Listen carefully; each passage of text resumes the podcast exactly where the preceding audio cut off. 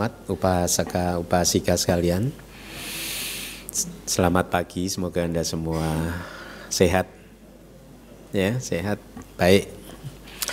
Uh, berbahagia sekali. Ya ini saat yang sungguh bagus ya buat tidak hanya buat saya tetapi tentu saja buat anda juga bahwa anda kita ya dengan saya mempunyai kesempatan untuk mempelajari kehidupan. Kalau kita belajar dharma sesungguhnya kita sedang mempelajari kehidupan, ya. Kehidupan sesuatu yang sangat penting. Kita harus menghargai kehidupan kita. Dengan cara menghargainya adalah dengan cara menjalani kehidupan ini dengan baik, ya. ya. Tetapi tentu saja karena di atas muka bumi ini Kemarin saya baru baca ternyata populasi di muka bumi ini ada tujuh setengah miliar manusia ya. Banyak sekali ya. Saya pikir tadinya 5-6 miliar saja karena di muka bumi ini ada banyak sekali manusia dengan berbagai pola pikirannya sendiri-sendiri. Kalau kita bicara kehidupan, kita kaitkan dengan agama, belum lagi aliran kepercayaan yang ada di muka bumi, di mana masing-masing mempunyai teorinya sendiri-sendiri, masing-masing mempunyai ajarannya sendiri-sendiri tentang kehidupan itu seperti apa, ya. Uh, uh, apa? Karena banyak sekali teori ya dan uh, yang berkembang uh, di muka bumi ini. Dan salah satu yang kalau kita bicara tentang Buddhism, salah satu ajaran Buddha atau kata-kata Buddha yang sangat istilahnya apa membangunkan saya dari tidur panjang saya waktu itu mungkin lebih dari 15 tahun yang lalu adalah pada saat Buddha mengatakan definisi tentang perbuatan baik Ya, saya mendengar itu pertama kali waktu saya baru saja berkenalan dengan Buddhism dan Buddha mengatakan perbuatan baik itu adalah perbuatan yang tidak menyakiti makhluk lain dan juga tidak menyakiti diri kita sendiri. Nah, waktu itu membuat saya terus berpikir, perbuatan yang seperti apa yang tidak menyakiti orang lain dan tidak menyakiti diri sendiri. Ternyata belakangan setelah saya belajar di Myanmar dengan eh, guru-guru uh, saya, saya menjadi makin mengerti bahwa perbuatan yang tidak menyakiti makhluk lain dan juga tidak menyakiti diri sendiri. Jadi kriterianya harus mempunyai dua syarat ini, dua arah. Tidak menyakiti Anda dan juga tidak menyakiti saya. Kan sering kali Anda dulu 15 tahun yang lalu saya berpikir tidak menyakiti orang lain dan tidak menyakiti saya. Berarti saya harus hidup untuk orang lain. Tetapi kadang saya merasa pada saat perjalanan kehidupan saya sebelum-sebelumnya itu setiap kali saya hidup untuk orang lain, berusaha untuk menyenangkan orang lain, berusaha untuk membahagiakan orang lain, tetapi sesungguhnya saya sedang tidak bahagia juga dengan cara saya membahagiakan orang lain tersebut. Ada semacam keterpaksaan paksaan dari batin saya untuk membuat orang lain bahagia. Sudah nggak apa-apa deh orang lain bahagia, eh, saya menderita nggak apa-apa deh selama orang lain bahagia. Nah kemudian pada waktu saya membaca Buddha mengatakan no harusnya perbuatan yang baik itu tidak hanya tidak menyakiti orang lain, tapi juga tidak menyakiti diri kita sendiri. Nah, belakangan baru saya mengerti dan apalagi pemahaman itu menjadi semakin matang setelah saya mencoba mengaplikasikan teori yang sudah saya pelajari di Myanmar sana dengan meditasi saya dan semakin kokoh sekarang pemahamannya bahwa ternyata ada perbuatan-perbuatan yang tidak menyakiti orang lain dan pada saat yang bersamaan juga tidak menyakiti diri kita sendiri. Yaitu apa? Perbuatan yang didorong oleh akar-akar yang baik perbuatan yang didorong oleh kemurahan hati, oleh akloba, perbuatan yang didorong perbuatan atau ucapan atau pikiran yang didorong oleh tiga akar yang baik yaitu akloba, ak dosa, ak moha tanpa keserakahan, tanpa kebencian dan juga tanpa delusi, tanpa khayalan. Nah, sekarang pertanyaannya adalah apa yang dimaksud ini semua? Ya tidak. Karena dan inilah mengapa kemudian saya ingin menekankan kepada Anda pentingnya belajar. Karena dengan belajar yang menyeluruh, yang komprehensif, kita akan menjadi makin tahu apa itu yang disebut akloba, ak dosa, ak moha, tanpa keserakahan, tanpa kebencian dan juga tanpa khayalan, tanpa tanpa kebodohan. Ya, ya. Tanpa mempelajari dhamma, kita tidak akan pernah tahu apa itu semua. Saya sudah memberikan contoh kepada Anda. Ada dua orang di depannya ada bola logam yang panas membara ya, ya. Yang satu tahu bahwa bola ini panas, yang satunya tidak tahu bahwa bola ini panas. Kalau dua orang ini diminta untuk memegang dua bola tadi, kira-kira yang lebih menderita yang mana? Yang tidak tahu. Orang yang tidak tahu bahwa bola di depannya itu bisa menghancurkan, membakar tangannya akan lebih menderita. Karena dia akan pikir bahwa ini adalah perbuatan baik, ya kan? Pegang dikiranya bakpao dipegang, terbakarlah tangannya dan ini terjadi di dalam banyak kehidupan manusia bahwa manusia tidak mempunyai pemahaman yang tepat tentang apa itu perbuatan baik dan apa itu perbuatan jahat sehingga akhirnya banyak sekali manusia yang berpikir bahwa pada saat mereka menyakiti makhluk lain selama itu adalah atas nama membela agama atau siapa pun maka itu adalah perbuatan yang baik. Banyak kan? Ya? Membunuh binatang dengan berpikir bahwa membunuh binatang ini adalah perbuatan yang baik di dalam Buddhism kita sudah tegas bahwa membunuh tidak pernah muncul dari pikiran yang baik. Dengan memahami dharma, hal-hal yang seperti ini akhirnya kita jadi tahu mana yang baik dan mana yang tidak baik. Satu contoh lagi. Saya sering menemui kekeliruan pemahaman tentang meditasi dari para umat, ya. Pada saat Anda sering mendengar meditasi mindfulness meditation, ya apa itu meditasi eling perhatian penuh ya apa yang anda pahami dengan mindfulness meditation coba Hah? Sering kali saya membaca guru-guru mengajarkan mindfulness meditation adalah aware, menyadari, sadari saja apa yang sedang Anda alami, sadari saja. Paham? Ya. Sekarang ada kemarahan muncul, sadari kemarahan tersebut. Ya, dilihat kemarahan tersebut. Terus nanti ada emosi negatif apa pun, keadaan batin apa pun, sadari, sadari, sadari gitu. Ya. Itu yang didefinisikan sebagai mindfulness, sebagai sati atau perhatian penuh. Tetapi sesungguhnya mindfulness tidak hanya sebatas itu. Mindfulness tidak hanya sebatas menyadari apa yang sedang terjadi.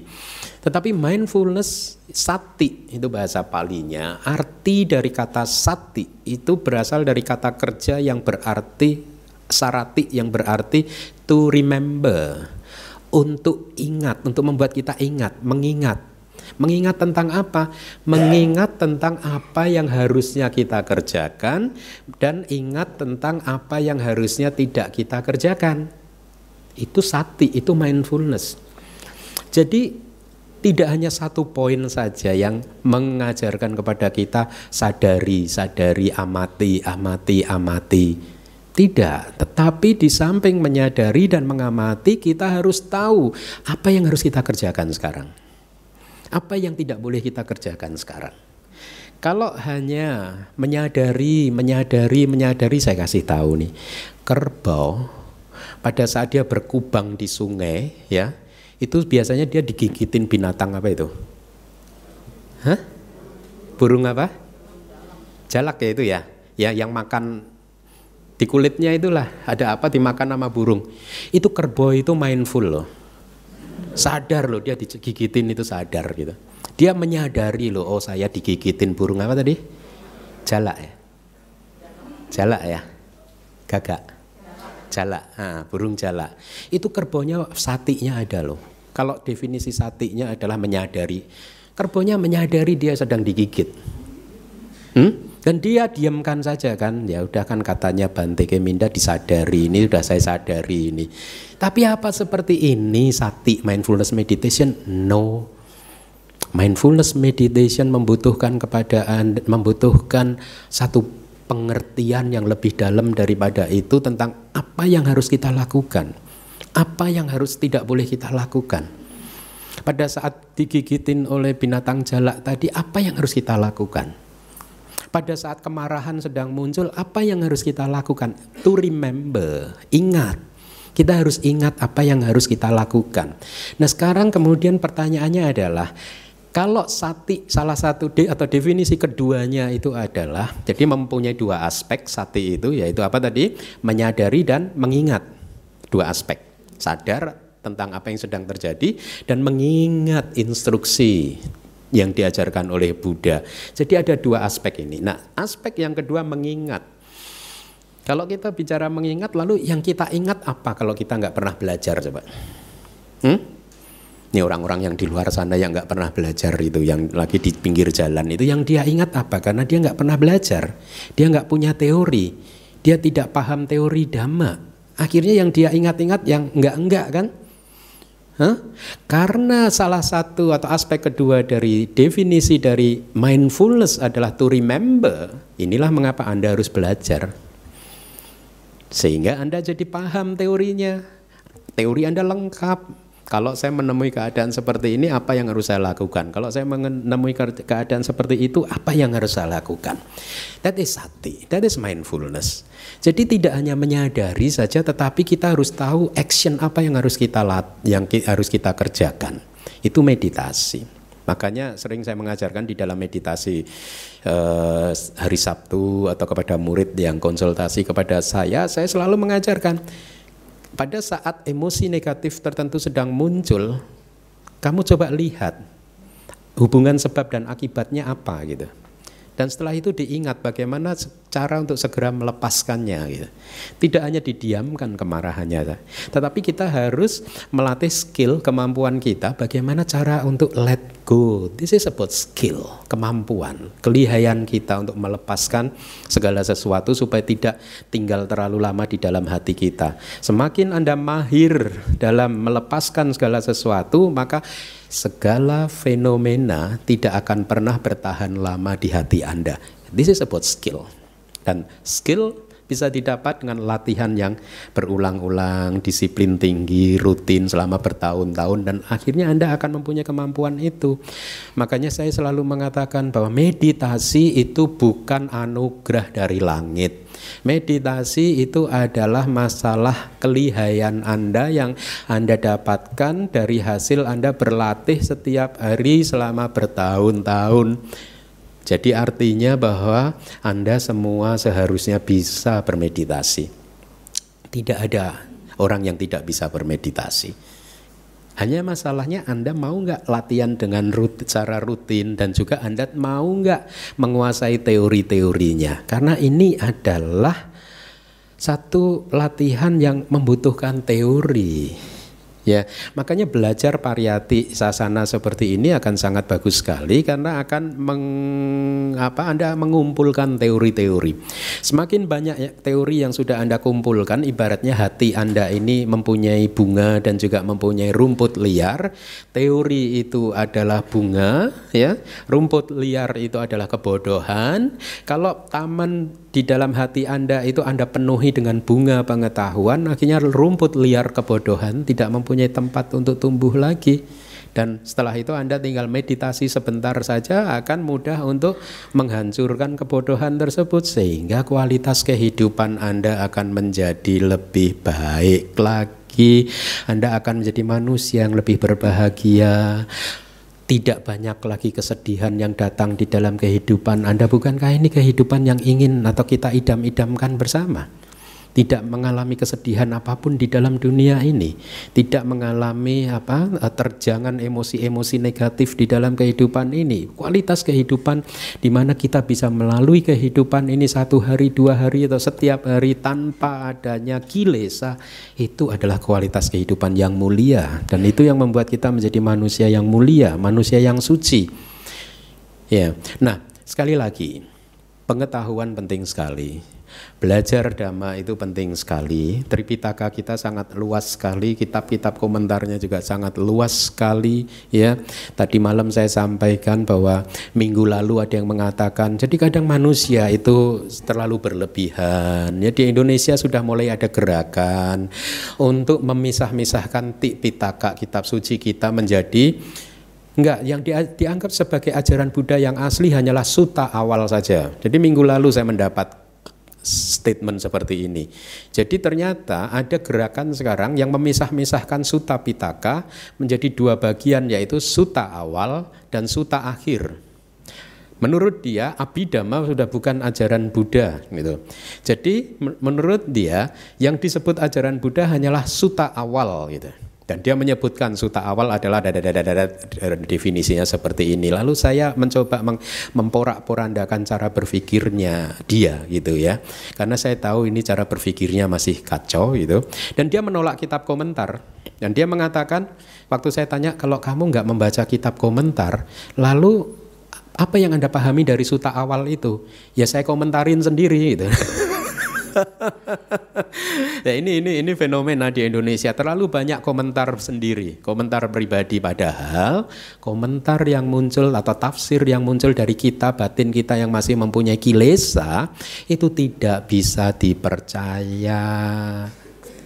Persepsi kita tidak bisa dipercaya kok.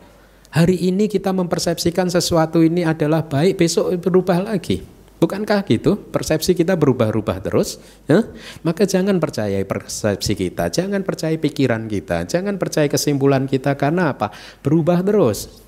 Karena ada kekotoran batin yang masih mengotori persepsi kita.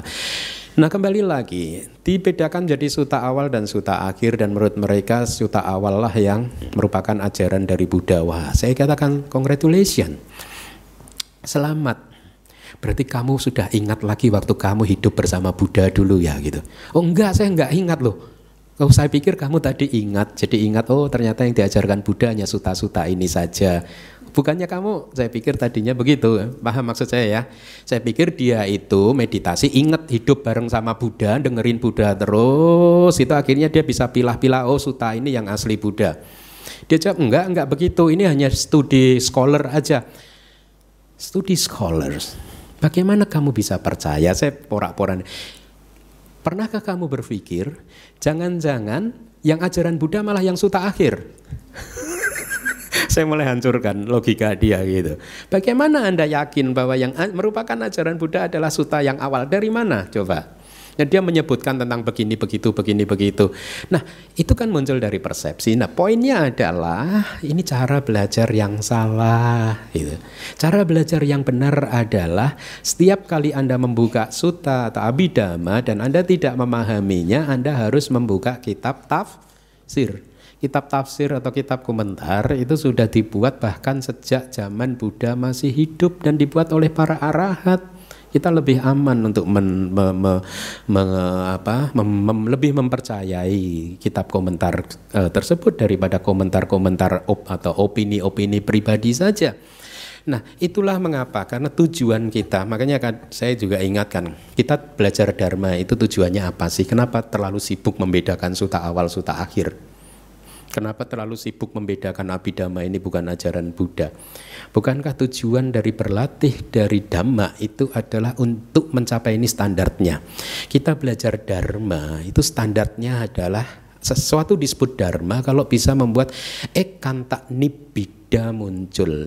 Jadi rasa rasa jijik terhadap pancakanda ini jijik dalam artian yang positif artinya membuat kita tidak melekat terhadap pancakanda ini. Kalau Anda belajar dharma dan kemudian muncul rasa jijik terhadap pancakanda ini dalam artian positif ya jijiknya sehingga Anda tidak ingin melekatinya, tidak ingin jauh-jauh, uh, tidak ingin dekat-dekat dengan pancakanda ini. Kalau di dalam kitab komentar diberikan perumpamaan seperti ini. Seorang biku sedang makan di dalam mangkok makanannya, kemudian di dalamnya pada waktu dia mau mengambil makanan kok ada yang lembek-lembek. Begitu dia lihat ternyata ini maaf ya, ini dari kitab tafsir. Ternyata di dalam makanan tuh ada kotoran, kotoran kotoran binatang, entah kotoran sapi, kotoran kerbau di dalam. Akhirnya jijik kan? Apa yang terjadi? Dijauhkan kan? Nah, rasa jijik ini pertama harus muncul sebagai awal dari perjalanan spiritual kita. Jijik terhadap pancakanda, terhadap uh, batin uh, dan jasmani ini ya. Dari rasa jijik itu akan memunculkan wiraga fading away. Nafsu kita sudah mulai meredup, meredup. Jangan takut. Seringkali umat takut. Aduh, kalau nafsu saya meredup, hidupnya jadi nggak fun dong Bante. Anda salah. Justru pada saat nafsu Anda meredup, hidup menjadi lebih fun. Semakin meredup, semakin fun. Anda akan mampu mencintai istri Anda dengan lebih positif lagi. Anda akan men mampu mencintai suami Anda, anak-anak Anda dengan lebih positif lagi. Nafsu yang kotor membuat cinta Anda kepada istri, suami, anak, cinta yang kotor. Powernya kalah kebahagiaannya kalah, blissfulnya kalah pada saat cinta Anda tidak didorong oleh nafsu. Wiraga, fading away, mulai meredup, nafsunya mulai meredup, segala sesuatu mulai meredup dan itu terasa sekali pada saat kita meditasi. Ya, bahwa latihan kita telah membawa dampak dengan pada meredupnya segala kekotoran batin kita di mana setiap kali kekotoran batin muncul kita melihat kekuatannya sudah tidak seperti dulu lagi Kekuatan di dalam menghancurkan kedamaian dan kebahagiaan kita sudah tidak seperti katakanlah 15 tahun yang lalu pada waktu saya baru mengenal Buddhism. Satu itu. Kedua, ya, durasinya juga makin pendek. Kemarahan muncul, eh nggak sampai satu menit sudah hilang lagi, udah tersenyum lagi kita. Hmm? Bukankah ini kehidupan yang luar biasa bahwa saya sangat bersyukur bahwa saya akhirnya memilih setelah Windows shopping tentang religions akhirnya memilih ajaran ini karena ternyata dampaknya saya rasakan sekarang setelah 15 tahun berlatih. Hidup menjadi makin ringan, kekotoran batin menjadi makin meredup dan saya ini efeknya pada saat kekotoran batin menjadi fading away semuanya, ternyata hidup menjadi lebih blissful. Jadi Anda jangan takut dengan meredupnya nafsu. Ya. Nah, Kemudian F, uh, dharma adalah di samping nibida wiraga kemudian akan membuat upasama. Batin Anda menjadi makin tenang. Ini efek dari dhamma dan seterusnya, merealisasi nibbana dan seterusnya. Itu efek dari dhamma dan itu bisa Anda dapatkan baik itu dari suta awal, suta akhir, abidama dan lain sebagainya. Jadi sudahlah, tidak usah menghabiskan waktu untuk mencoba mengingat-ingat dulu waktu masih mendengarkan Buddha Gotama berkhotbah. yang mana saja. Sekarang di Indonesia ada gerakan seperti itu suta awal suta akhir buat saya terlalu berlebihan, menghabiskan waktu, hidup terlalu singkat, pelajari and put it into practice. Berlatihlah dan kemudian capailah keadaan di mana segala kekotoran batin Anda mulai fading away, fading away. Ibaratnya lampu yang saat ini masih menyala terang benderang seperti ini, lama-lama dia meredup, meredup, meredup sampai akhirnya padam sama sekali. That is viraga. Ya. Nah, pengetahuan dhamma penting sekali. Oleh karena itu saya uh, uh, memutuskan untuk mengajarkan hukum karma sampai berseri-seri. Sudah dua bulan ini saya mengajarkan hukum karma. Karena saya pikir ini teori yang sangat penting sekali untuk anda pahami supaya anda bisa mengelola kehidupan anda dengan lebih baik lagi. Di hari yang pertama tentang hukum karma saya sudah menyampaikan kepada Anda apa efek dari hukum karma. Salah satu efek adalah secara psikologis. Karma membentuk karakter Anda. Itu efek psikologisnya. Kalau Anda adalah orang yang murah hati, maka ini adalah efek dari perbuatan baik yang sering Anda lakukan. Kalau Anda adalah seorang yang pemarah, maka ini adalah efek dari perbuatan jelek yang sering Anda lakukan. Jadi, salah satu efek dari karma adalah membentuk kualitas psikologis Anda. Bahkan sesungguhnya bisa dibalik bahwa sifat kita itu sesungguhnya adalah akumulasi dari kama-kama tertentu yang paling sering kita lakukan. Kalau Anda adalah orang yang murah hati, berarti Anda sering berdana. Kalau Anda orang yang penuh cinta kasih, berarti Anda adalah orang yang memang penuh cinta kasih, sering melakukan sesuatu dengan penuh cinta kasih. Kalau Anda adalah orang pemarah, maka Anda adalah orang yang sering melakukan sesuatu dengan marah-marah. Jadi sifat kita sesungguhnya adalah kumpulan atau akumulasi dari karma-karma yang sudah kita lakukan. Nah, kita sudah berbicara banyak sekali tentang hukum karma. Pagi hari ini kita akan lanjutkan per, uh, pembahasan tentang hukum karma yaitu tentang proses kematian dan kelahiran kembali. Ya. Ini juga penting sekali. Ya, sehingga sudah tidak ada misteri lagi di dalam kehidupan Anda. Anda tahu proses apa yang akan Anda hadapi. Saya tahu buat sebagian dari Anda membicarakan kematian adalah hal yang tabu. Tetapi kematian ini penting sekali karena kita semua akan mengalaminya. Lalu kenapa Anda harus mentabukannya? Buddha bahkan menganjurkan pada para muridnya, saya salah satu muridnya setiap hari harus merenungkan kematian bahwa kematian pasti datang Sejak saya merasakan sejak umur 40, berarti kira-kira 9 tahun yang lalu, saya sudah merasa kehidupan saya ini udah singkat sekali. Karena saya tahu pada saat usia kita sudah 40, saat ini saya 49, hampir 50. Kehidupan terasa cepat sekali, betul tidak? Hmm? Jadi udah sejak 9 tahun yang lalu saya merasa hidup saya udah sebentar lagi ini, sebentar lagi. Dan itu membangkitkan rasa keterdesakan secara spiritual. Sang wega bahwa saya harus memanfaatkan kehidupan saya semaksimal mungkin. Sudah tidak ada waktu lagi untuk teledor, lengah, tidak waspada dan lain sebagainya. Ya, sehingga saya harus benar-benar uh, teguh di dalam tujuan kehidupan saya. Nah, proses kematian dan kelahiran kembali di dalam Buddhism diajarkan kepada kita ada empat sebab diberi perumpamaan seperti lampu minyak. Anda bayangkan lampu minyak tadi ya eh, yang ada di gambar. lampu tadi nyala api ini akan mati kalau sumbunya habis satu ya. Sumbunya habis lampu akan mati, apinya akan tidak menyala lagi kan? Yang kedua sebabnya kalau minyaknya yang habis. Yang ketiga kalau dua-duanya habis bersamaan. Ya. Kemudian yang keempat, kalau ada angin kencang yang mematikan nyala api tadi atau ada usaha dari manusia untuk mematikannya dengan apa pun gitu maka nyala apinya akan mati. Nah, ini hanya perumpamaan saja, Bo. Kematian seseorang juga bisa disebabkan oleh empat hal tadi. Sumbunya habis. Selama sumbu kita masih panjang dan minyaknya ada, kita masih hidup.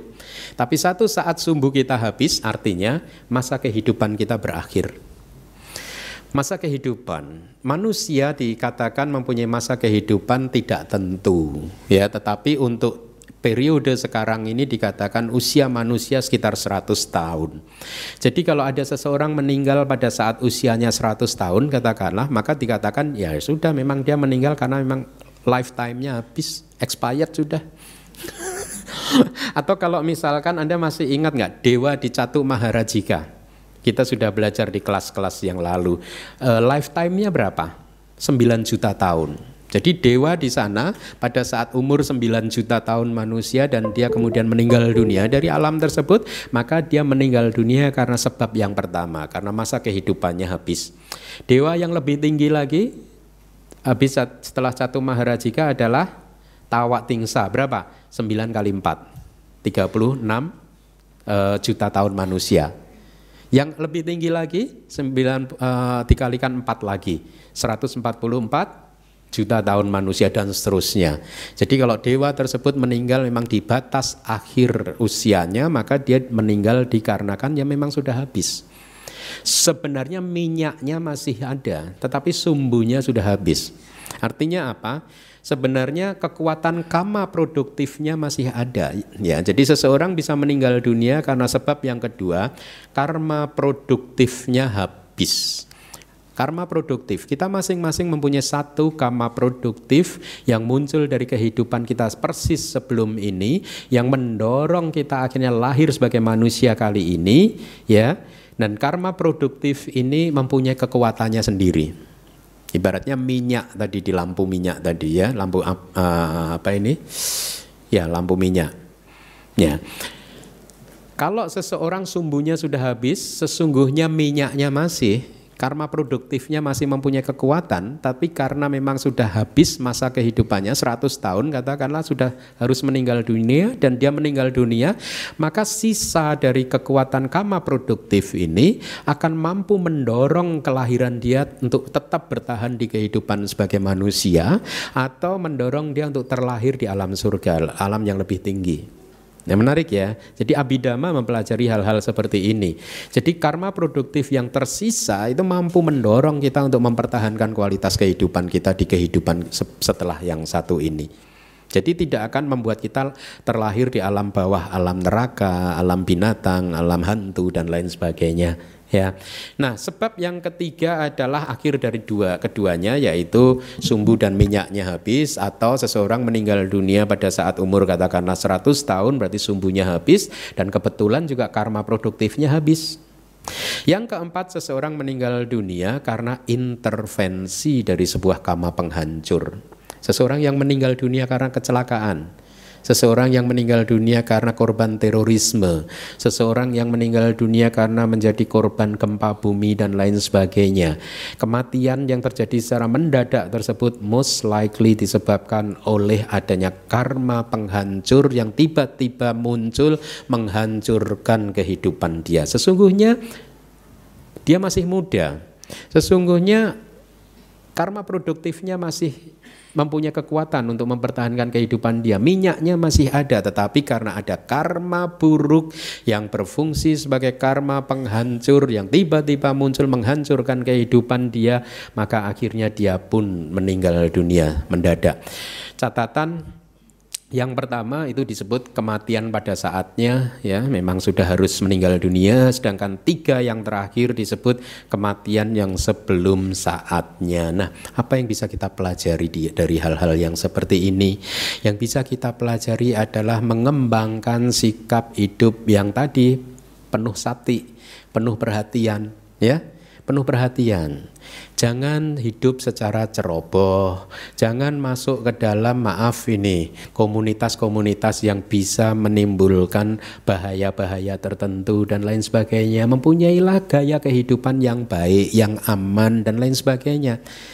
Ya, seseorang yang berkumpul dengan orang yang jahat akan cenderung lebih mudah terserang serangan karma-karma buruk. Ya, oleh karena itulah kita harus Buddha selalu mengajarkan kepada kita untuk mempunyai apa? Hidup bersama dengan kalyana mita, teman spiritual yang baik. Karena kalau kita berada di lingkungan yang baik, maka lingkungan yang baik tersebut akan menyuburkan karma baik, karma baik kita yang kita lakukan di masa lalu. Ya. Tapi kalau kita berada di lingkungan yang tidak baik, bisa jadi kita akan tiba-tiba menjadi korban kecelakaan, kita akan menjadi korban maaf terorisme. Kita tidak ingin untuk menjadi korban-korban seperti itu, tapi hal seperti itu bisa saja terjadi kalau pergaulan kita salah. Ya, jadi sekali lagi ini masalah skill lagi, masalah kelihayan kita di dalam mengelola kehidupan kita. Jangan percaya, ah, udahlah kan karma yang menentukan segala sesuatu karma dari masa lalu. No, no, no, no. Tidak hanya karma masa lalu yang menentukan kehidupan kita, tetapi juga karma yang kita lakukan di setiap saatnya ini. Anda masih ingat cerita tentang ikan itu? Sudah pernah saya sampaikan kan cerita tentang ikan ya.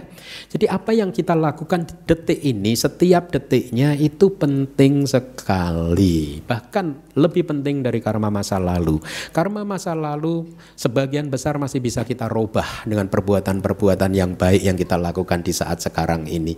Ya, jadi karma yang sekarang itu penting sekali. Tetapi bagaimana supaya kita bisa mempunyai karma baik yang kita lakukan setiap saatnya ini bisa terus kokoh Caranya ya diperbanyak pengetahuan-pengetahuan dharmanya supaya makin hari kita makin kokoh.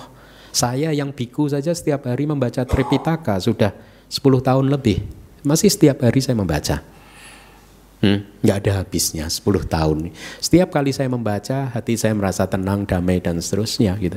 Nah, itu adalah proses kematian dan kelahiran kembali. Kenapa saya sampaikan materi ini karena sangat uh, akan berkaitan dengan apa yang akan saya sampaikan nanti. Saya beri cerita ilustrasi tentang kisah pemburu yang bernama Sunaka Wajika ya. Jadi pemburu ini hidup di Sri Lanka ya. Dia pemburu anjing hutan. Setiap hari dia berburu. Salah satu anaknya bernama Biku Sona. Salah satu anaknya seorang biku, seorang bante dan setiap hari bante ini sudah mengingatkan ayahnya jangan berburu, carilah gaya penghidupan yang baik. Ya, cari makan itu yang baik-baik saja lah, jangan melanggar sila. Jadi ini juga peringatan untuk Anda. cari uang, cari apa hati-hati, jangan melanggar sila ya karena he, kalau kita sering melanggar sila maka akan menyuburkan karma buruk dari masa lalu untuk subur dan berbuah. Nah, Bante ini menasehati ayahnya untuk jangan berburu tapi tidak bisa. Sampai akhirnya di usia tua dia emang udah nggak kuat berburu lagi dia baru sadar. Banyak kan manusia sadarnya setelah sudah ya sudah nggak ada pilihan lagi mau nggak mau ya sudah sadar sadarlah Nah singkat cerita begitu si Sunaka Wajika ini sudah sadar usia sudah tua akhirnya dia mau mengikuti nasihat anaknya untuk ditahbis jadi seorang biku ya. Jadi dia seorang biku yang uh, uh, menjadi biku pada saat usianya sudah cukup tua. Good enough lah daripada enggak sama sekali. Anda nanti gitu ya ya. Kalau udah ya kira-kira udah ini udah kapok dengan kehidupan, udah cukup umur itu, ayo pakai jubah lah, nggak apa-apa, datang kepada saya. Ya, nanti saya tahbiskan. Ya, kalau umur udah 60 70 itu. Tapi nggak boleh keliling syaratnya kalau ikut saya. Kalau umur 70 mau jadi murid saya boleh saya tahbiskan, habis itu Anda harus meditasi terus sampai akhir kehidupan. Iya, mau apa lagi? Hah? Ini jalan yang terbaik, bermeditasi. Sebenarnya kalau Anda mengizinkan saya untuk meditasi, menghilang, saya more than happy menghilang. Ya, tapi kan Anda nggak mengizinkan saya untuk menghilang ya. Meditasi itu jalan terbaik. Nah, dia jadi seorang bante sampai dia sakit-sakitan di usia yang tua. Pada saat dia mau meninggal dunia, detik-detik terakhirnya mau meninggal dunia, tiba-tiba karma masa lalunya muncul. Apa yang dia lakukan di masa lalu muncul dan berbuah dalam bentuk apa? Batinnya dipenuhi oleh ingatan-ingatan tentang anjing-anjing yang dibunuhnya. Jadi dia seolah-olah melihat anjing tersebut mengejar dia, mengelilingi dia dan hendak memangsanya dia hidup-hidup dan dia ketakutan menjerit-jerit gitu. Pada saat dia menjerit-jerit anaknya yang Bantai Sonak tadi mendengar dia tanya, Kenapa biku? Kenapa sudah dipanggil biku kan? Kenapa menjerit-jerit? Akhirnya si biku yang tua Sunaka Wajika ini menjawab, saya dikejar-kejar anjing, mereka mau memangsa saya gitu. Nah si Bante Sonaknya sadar, ini adalah tanda dia mau meninggal dunia. Jadi kalau orang sudah tua dan tiba-tiba berbicara hal-hal yang enggak-enggak seperti ini, Anda harus sadar, jangan dimarahi. Wah papa ini aneh-aneh, cuma ada anjing. Loh dia sedang melihat anjing beneran loh. Benar, dia sedang melihat. Karena ini kekuatan karmanya. Jadi seolah-olah dia benar-benar hidup dikejar-kejar anjing. Ya. Jadi didorong oleh karma buruknya masa lalu yang siap berbuah. Nah akhirnya anaknya ini sadar dan dia meminta Samanera untuk membawa bunga-bunga untuk dipersembahkan kepada Buddha Rupang ya di cetianya dan juga dipersembahkan dihias di menghias pohon bodhi. Kalau Sri Lanka itu menghormat kepada pohon bodhi itu sangat ini banget terkenal sekali gitu. Nah setelah itu setelah selesai kemudian si Biku Sunaka Wajika tadi diangkat oleh Samanera dan dan anaknya Bante Sona tadi untuk dibawa ke wihara ya. Kemudian diperlihatkan bunganya tadi, terus dia katakan uh, Biku bunga ini dipersembahkan kepada Buddha Rupang atas nama Biku Sunaka Wajika. Ya, maka sekarang berilah hormat kepada Buddha ya.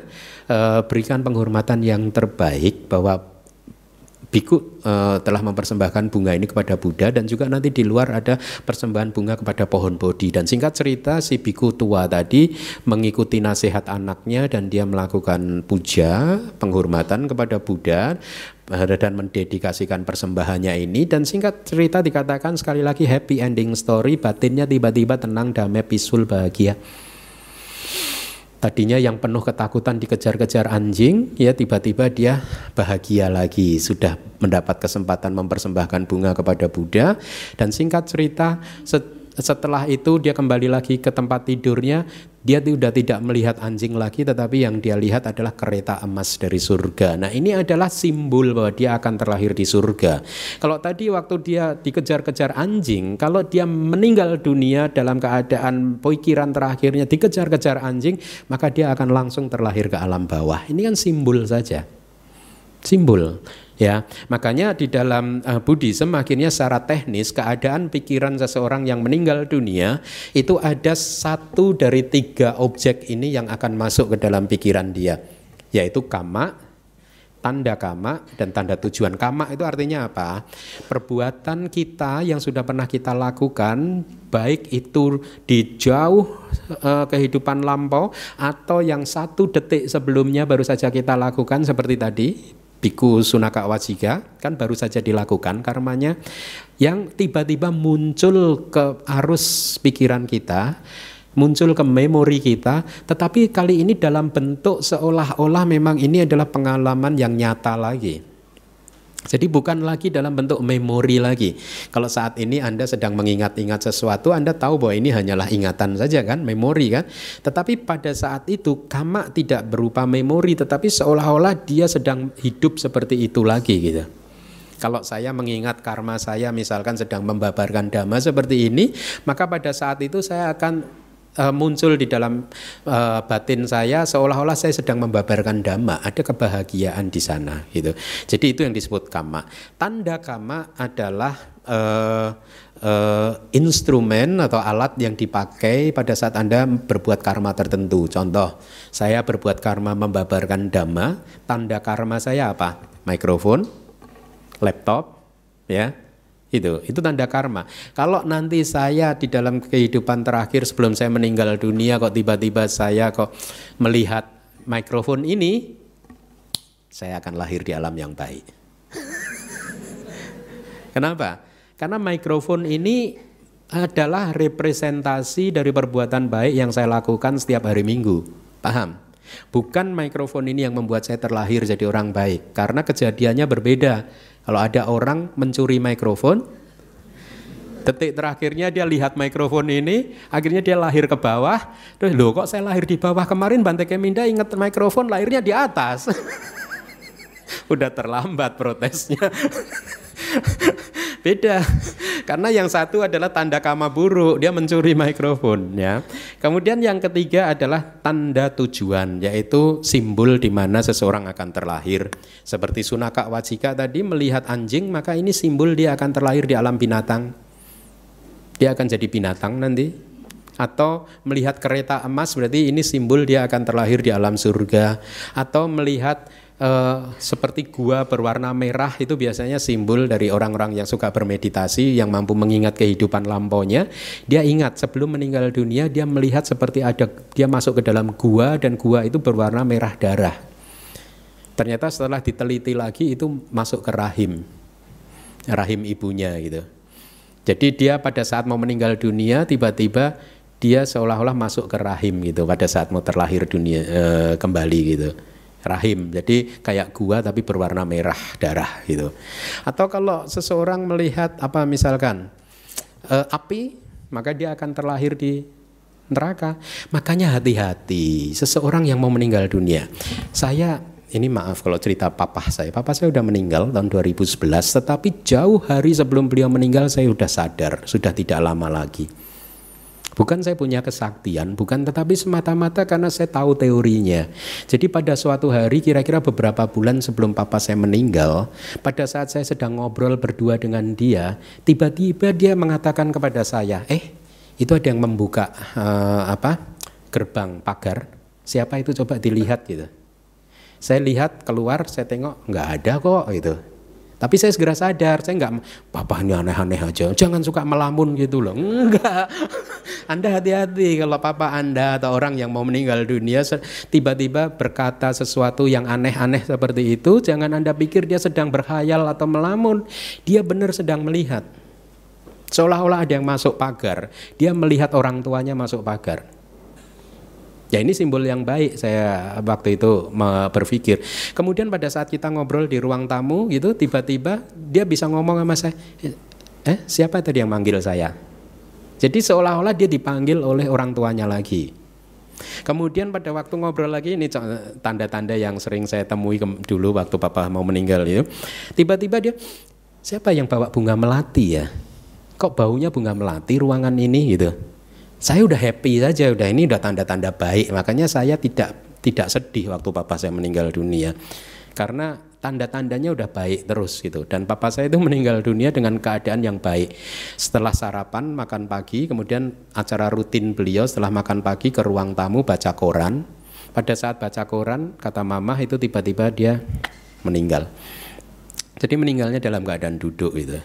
Uh, nah, poin yang ingin saya sampaikan adalah kalau Anda nanti menemui saudara-saudara Anda sedang di uh, apa uh, bed gitu sedang di tempat tidur menghadapi kematiannya dan kemudian tiba-tiba dia berbicara sesuatu yang aneh-aneh Anda harus sadar bahwa ini adalah simbol-simbol atau saat-saat karena batin dia sudah mulai melemah sudah mau berhenti ya maka hal-hal yang aneh seperti ini akan muncul gitu dan kalau tandanya tidak baik maka Anda harus membantu dia untuk bisa merubahnya cepat menjadi baik paham Kayak si Sunaka Wajika tadi dikejar-kejar anjing, anaknya akhirnya melakukan sesuatu kan berdana bunga kan? Anda harus juga seperti itu gitu. Jangan pada saat kok saya kok ngelihat api ala papa itu aneh-aneh aja. Itu malah Anda malah nambahin stresnya dia. huh?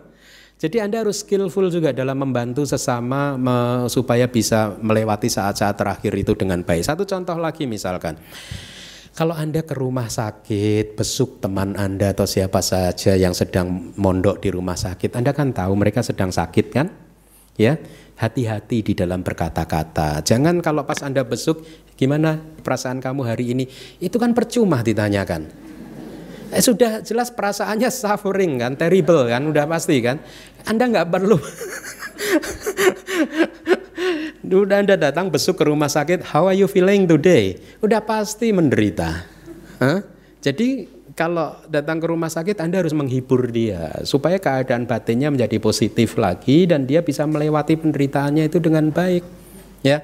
Dan ini juga berlaku hal yang sama kalau Anda sedang menunggui seseorang yang hendak meninggal dunia, Anda harus waspada. Tanda apa? Ucapan apa yang dia ucapkan? Karena itu adalah bisa jadi yang akan menentukan kelahiran dia. Jadi pos kondisi uh, yang harus Anda lakukan kalau Anda melihat tanda atau sesuatu yang tidak baik diucapkan oleh orang tersebut, Anda harus membantunya. Ya, supaya menjadi makin uh, berubah menjadi positif seperti tadi berdana bunga atau memanggil anggota sangga dan lain sebagainya. Kalau tanda yang diucapkan seperti papa saya tadi udah positif, nah Anda harus terus membangkitkan kebahagiaan dia gitu. Supaya dia bisa mempertahankan kebahagiaan dia. Ya dengan demikian maka uh, dia akhirnya bisa melewati saat-saat terakhir itu dengan penuh ketenangan dan kedamaian. Nah kalau secara teknis nanti di Abidama kita akan belajar seperti itu jawana. Jadi di momen jawana tiba-tiba teringat misalkan Anda sedang berdana makanan berdana derma makanan kepada anggota sangga seperti itu.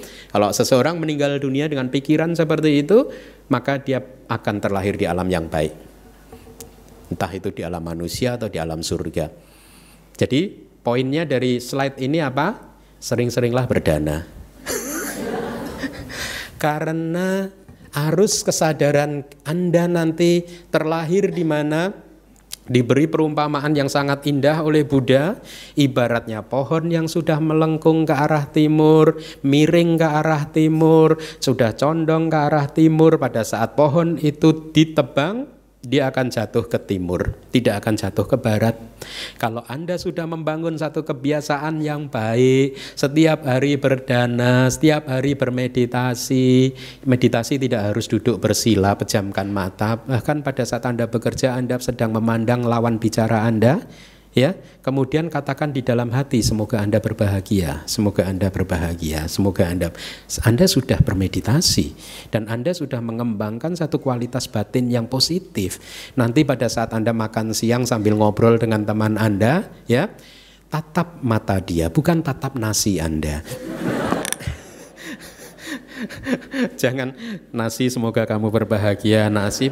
Percuma ini benda mati ya. Lawan bicara anda tatap mata dia semoga anda berbahagia Katakan aja dalam hati, cukup dan itu akan menyuburkan kualitas uh, positif dari hati Anda.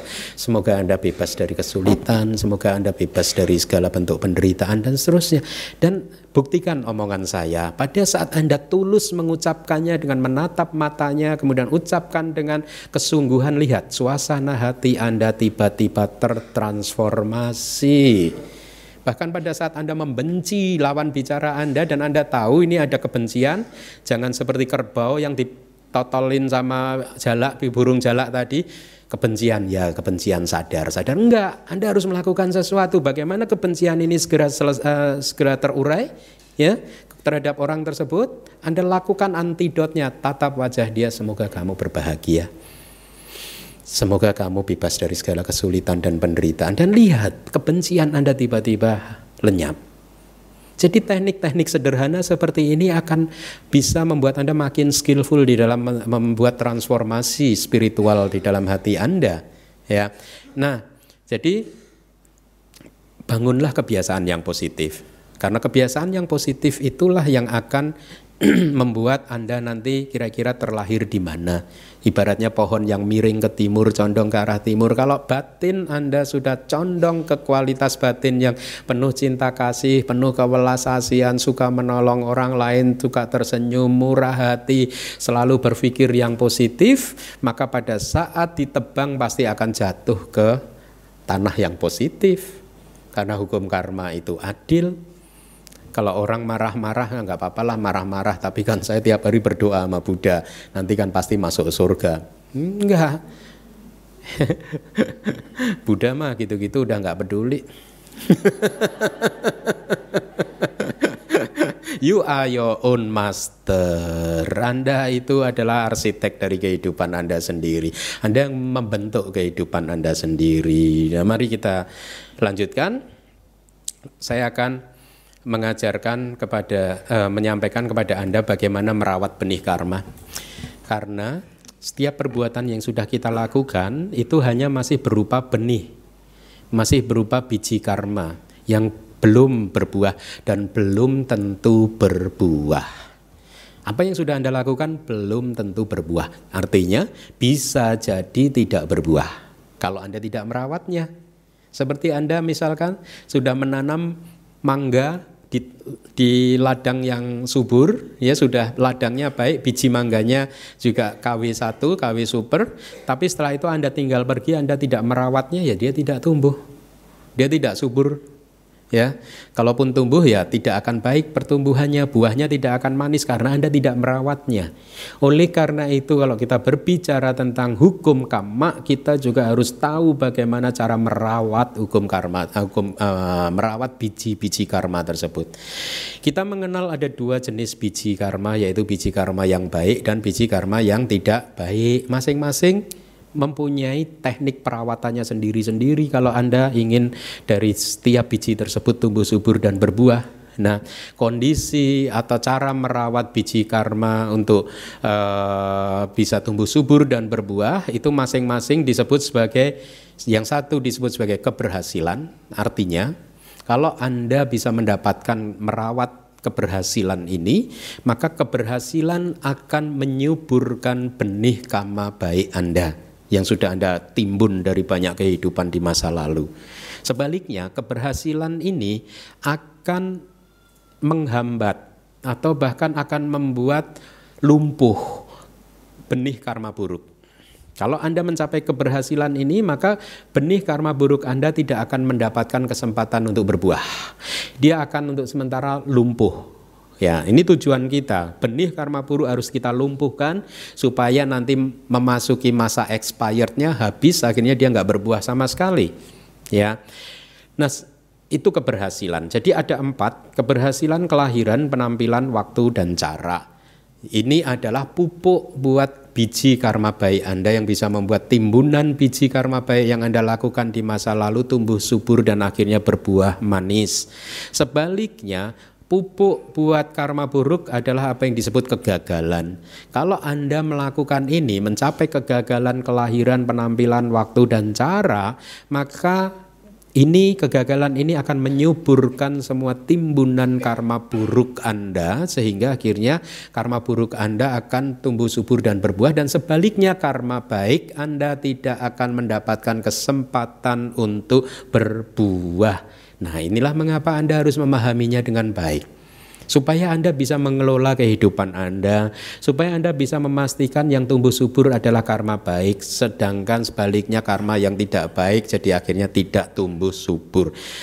Mari kita bahas satu persatu. Apa yang dimaksud dengan keberhasilan kelahiran? Artinya sebuah karma buruk ini hanya satu perumpamaan. Jadi ada satu karma buruk yang mungkin berpro berfungsi sebagai karma produktif untuk memproduksi kelahiran kembali di alam penuh ketidakbahagiaan. Jadi, ada karma buruk satu benih karma buruk yang kita lakukan di masa lalu.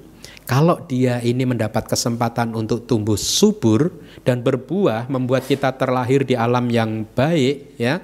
Eh, sorry, alam yang tidak baik, maka kelahiran di alam yang tidak baik, yaitu kelahiran di neraka, alam binatang, hantu dan juga asura, itu kelahiran di sana akan mengkondisikan semua timbunan karma buruk kita untuk satu persatu berbuah. Inilah mengapa mereka yang terlahir di alam-alam bawah tadi akan cenderung mengalami penderitaan secara terus-menerus. Ya, karena apa? Karena gagal kelahirannya. Nah, jadi skenario-nya yang pertama keberhasilan kelahiran ini, kalau ada karma buruk ini berbuah akan membuat dia terlahir di alam yang tidak baik. Tetapi ternyata kejadiannya berbeda. Karena sebuah karma baik, maka si orang ini ter akhirnya terlahir di alam yang bahagia, terlahir di alam manusia atau terlahir di alam surga.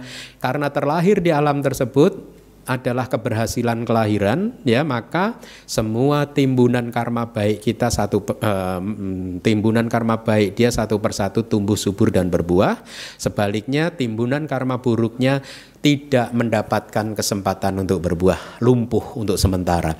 Inilah mengapa kita di dalam kehidupan kita sekarang sebagai manusia sering mengalami kebahagiaan ya. Jangan teledor jangan apa kehilangan kewaspadaan Anda saat ini bahagia itu bukan berarti timbunan karma buruk Anda itu nggak ada sama sekali Hah, sedikit aja lah. Ini buktinya saya hidupnya bahagia terus kok Bante. Sejak lahir sampai hari ini enak-enak terus nih. Setiap keputusan hidup yang saya ambil selalu jatuhnya enak, enak, enak, enak, enak. Gitu. Ya ini berarti berarti di masa lalu saya karma buruk saya sedikit aja yang sudah pernah saya lakukan. No, tidak seperti itu kita hidup sudah sejak dari awal samsara yang awalnya tersebut sudah tidak bisa kita temukan lagi. Kalau sekarang ilmuwan fisika menemukan bahwa awal dari alam semesta itu dianggap sebagai Big Bang dan Big Bang itu muncul 13,7 13,7 miliar tahun yang lalu atau juta ya? Miliar ya. 13,7 miliar tahun yang lalu itu Big Bang yang sudah disepakati oleh ahli-ahli fisika. Dan dikatakan ini adalah the beginning of the uh, the, the universe. Awal dari terbentuknya alam semesta. Disepakati Big Bang ini 13,7 miliar tahun yang lalu. Meskipun mereka juga tahu bahwa sebelum Big Bang ada fenomena lagi sebenarnya. Tetapi buat mereka udah nggak signifikan lagi sehingga di, mereka sepakat nih awal terbentuknya alam semesta 13,7 miliar. Saya katakan awal terbentuknya alam semesta 13,7 miliar. Di cerita-cerita yang lain dikatakan bahwa manusia pertama kali diciptakan itu kira-kira 15 ribu tahun yang lalu. Kok bedanya jauh? Berarti 13,7 miliar tahun yang lalu sejak ada Big Bang melet, apa um, kemudian explode begitu mengembang alam semesta ini apakah tidak ada kehidupan? Buddha mengatakan ada kehidupan. Jadi kalau fisika kaum fisika mengatakan alam semesta sudah berusia 13,7 tahun, miliar tahun, kita juga mengatakan bahwa kehidupan minimal sudah berlangsung selama 13,7 miliar tahun minimal. Karena buat Buddhism Big Bang itu bukan yang pertama. Sebelumnya ada Big Bang lagi, Big Bang lagi, Big Bang lagi, banyak sekali. Jadi artinya awal dari samsara, awal dari kehidupan kita ini sudah tidak bisa ditemukan lagi. Saking lamanya sudah tidak bisa ditemukan. Nah sekarang bayangkan, kalau di dalam satu jentikan jari saja bermiliar-miliar benih kama muncul dan lenyap tertanam di arus kesadaran kita, ya saya katakan tertanam meskipun sesungguhnya itu tidak tertanam dalam pengertian yang normal ya tetapi uh, untuk komunikasi saja satu jentikan jari bermiliar-miliar benih kama itu tercipta Anda bisa bayangkan ada berapa banyak benih kama yang sudah tercipta dari awal samsara yang sudah tidak bisa kita temukan lagi banyak sekali. Apakah Anda pikir dari semua benih kama itu 99% yang Anda lakukan karma baik? No, mungkin saat ini yang kita lakukan, kita saat ini beruntung terlahir sebagai manusia. Tetapi mungkin sesungguhnya di dalam hitungan neracanya kita melakukan 90% karma buruk. 10 persennya karma baik di masa lalu. Tetapi kenapa? Karena beruntung sekali kita sekarang ini lahir di alam manusia, maka yang 90 persen itu lumpuh semua. Yang 10% ini yang mendapat kesempatan untuk berbuah satu persatu. Dan tadi saya katakan karma detik ini akan penting sekali.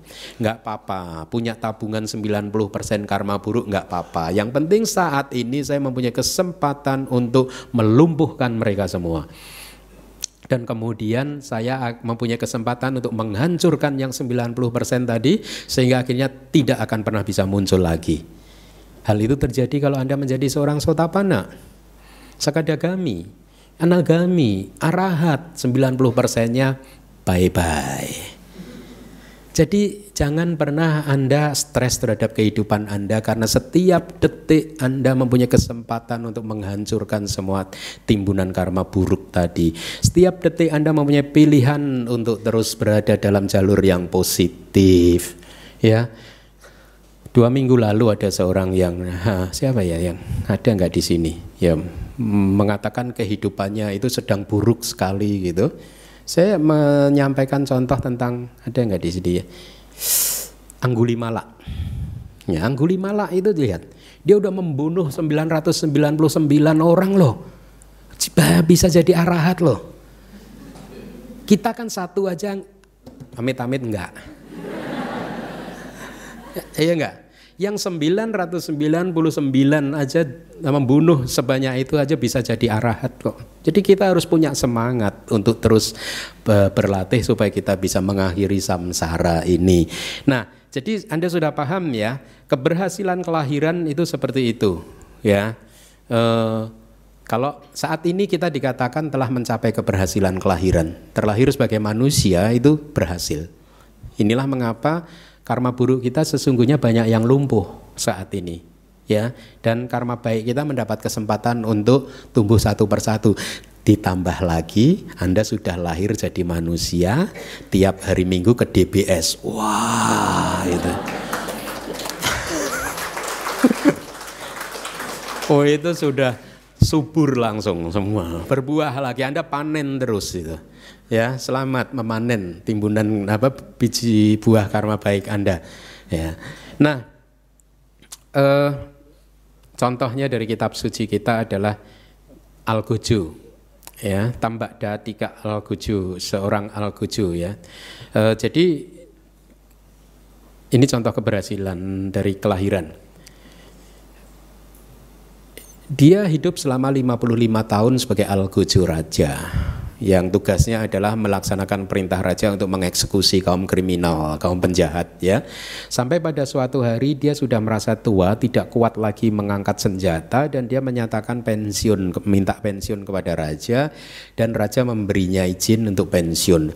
Dan setelah pensiun hari itu dia kebetulan dalam perjalanan ke rumah dia bertemu dengan yang Arya Sariputa. Ya, karena muncul sadanya bertemu dengan yang Arya Sariputa kesempatan seperti ini tidak datang setiap kali. Akhirnya sadanya mendorong dia untuk berdana makanan ya. Dia kemudian mempersiapkan makanan dan dia dana makanan kepada yang Arya Sariputa. Singkat cerita dikatakan uh, setelah berdana makanan yang Arya Sariputa membabarkan dhamma kepada dia dan pada saat dia mendengarkan dhamma dia sambil bermeditasi dan kemudian dia mencapai sangkarupeka nyana atau pengetahuan tentang keseimbangan formasi. Ini pencapaian wipasana yang cukup tinggi meskipun tidak membuat dia menjadi seorang sotapana tetapi ini adalah pencapaian yang cukup tinggi dan disebut sebagai cula sotapana atau sotapana junior kalau Anda bermeditasi dan Anda mampu mencapai tingkat ini ya yang ada di layar sangkaru PK nyana, maka Anda menjadi seorang sotapana junior. Signifikansinya apa menjadi seorang sotapana junior?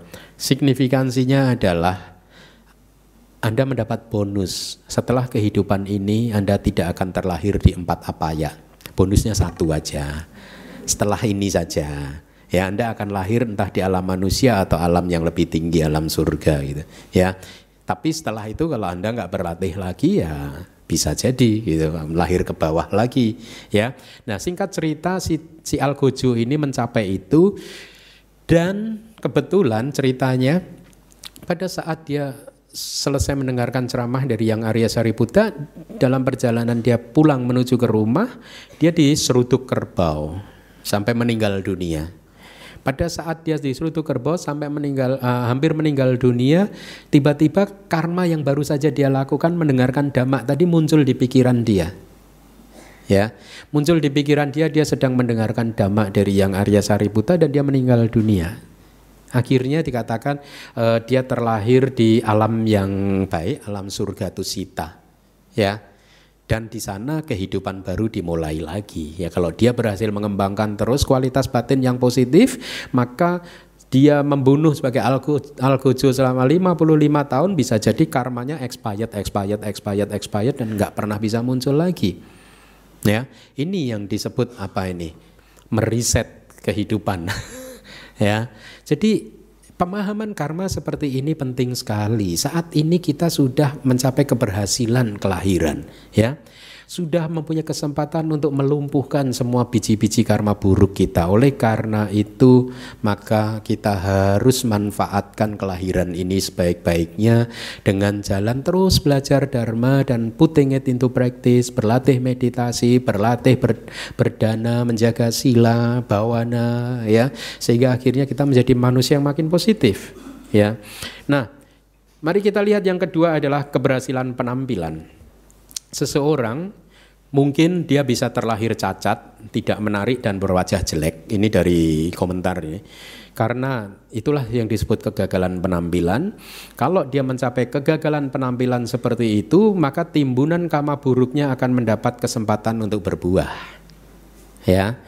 Sebaliknya karena sebuah karma baik, dia akhirnya lahir sebagai seorang pemuda yang ganteng atau seorang wanita yang cantik yang disebut sebagai keberhasilan penampilan. E, kalau karena dia mencapai keberhasilan penampilan, maka timbunan karma baiknya mendapat kesempatan untuk berbuah, sedangkan timbunan karma buruknya akan lumpuh. Paham ya? Contohnya, cie, nah, saya lihat yang perempuan langsung, wow, langsung lihat semua. langsung lihat semua. Jadi kalau orang seperti ini menjadi budak, ini dari kitab loh ini, bukan dari saya ya. Jadi jangan dianggap kok Bante Keminda pilih kasih memuji yang ganteng aja, berarti saya yang nggak ganteng. Tenang, saya juga nggak ganteng. Tapi kita selalu positif. Ini dari kitab komentar. Kalau orang yang ganteng seperti ini, ya diangkat raja menjadi budak, melamar pekerjaan untuk menjadi budak, raja nggak tega apalagi putri raja ya kan Rajanya nggak tega, nggak pantas nih kayaknya orang ganteng seperti ini kok diberi pekerjaan cuci apa memandikan gajah, memandikan kuda gitu kira itu kitab suci kita. Maka orang yang ganteng ini akan diberi pekerjaan yang halus lembut gitu, yang tidak kotor dan lain sebagainya ya. Uh, Meskipun menjadi budak, tuannya tidak akan memberi pekerjaan kotor seperti menggembala kerbau atau memberi makan ternak. Bahkan dia akan diberi pakaian yang bagus dan rapi oleh tuannya, serta diberi pekerjaan yang lebih baik dan pantas. Ya, memang hukumnya seperti ini di dalam kehidupan. Hukumnya seperti ini. Dunia akan lebih mudah memaafkan mereka yang ganteng dan cantik. Tapi jangan kecil hati lah. Yang buat yang nggak ganteng, yang nggak cantik itu bukan jangan kecil hati karena ini ada catatannya nih. Termasuk di dalam faktor ini adalah mempunyai kepribadian yang menarik, tubuh yang kuat dan sehat. Jadi kalau kita nggak ganteng jangan khawatir asal kepribadian kita menarik. Anda ganteng tapi kepribadian Anda nggak menarik percuma. Ya nggak? Banyak senyum, banyak menolong, selalu berpikiran positif, selalu membuat bahagia orang lain, maka hidupnya akan nyaman. Contoh,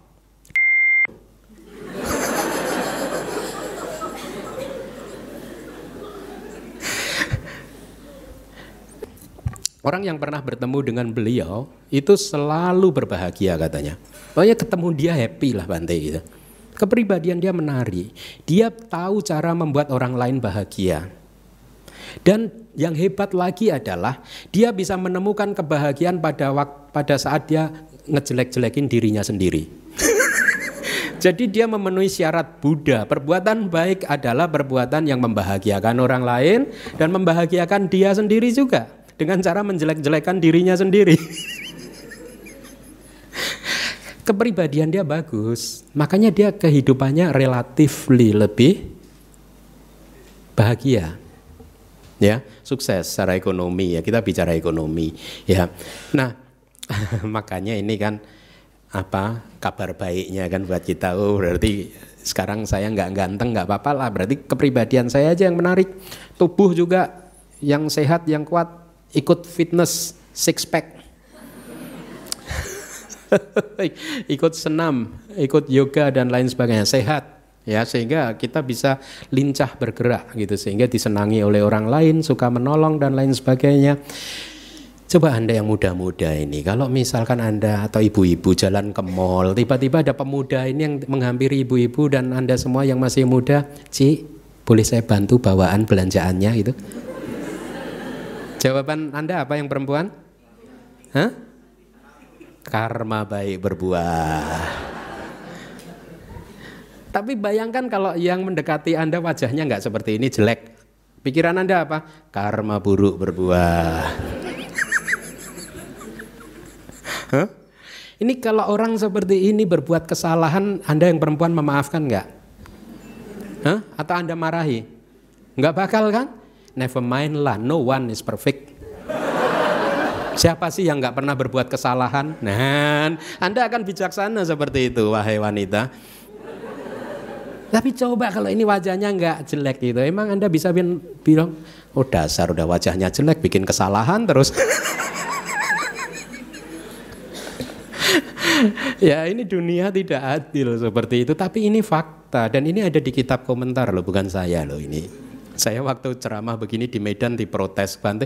Bante kok itu kan belum tentu benar loh. Ini dari kitab komentar bukan dari Bante Geminda kok. Tapi kan ada catatannya itu yang berwarna putih itu ya enggak? Apa itu? Mempunyai kepribadian. Kembangkan kepribadian yang baik. Ya. Jadi dengan demikian maka selesailah kelas kita pada pagi hari ini. Nanti kita akan lanjutkan.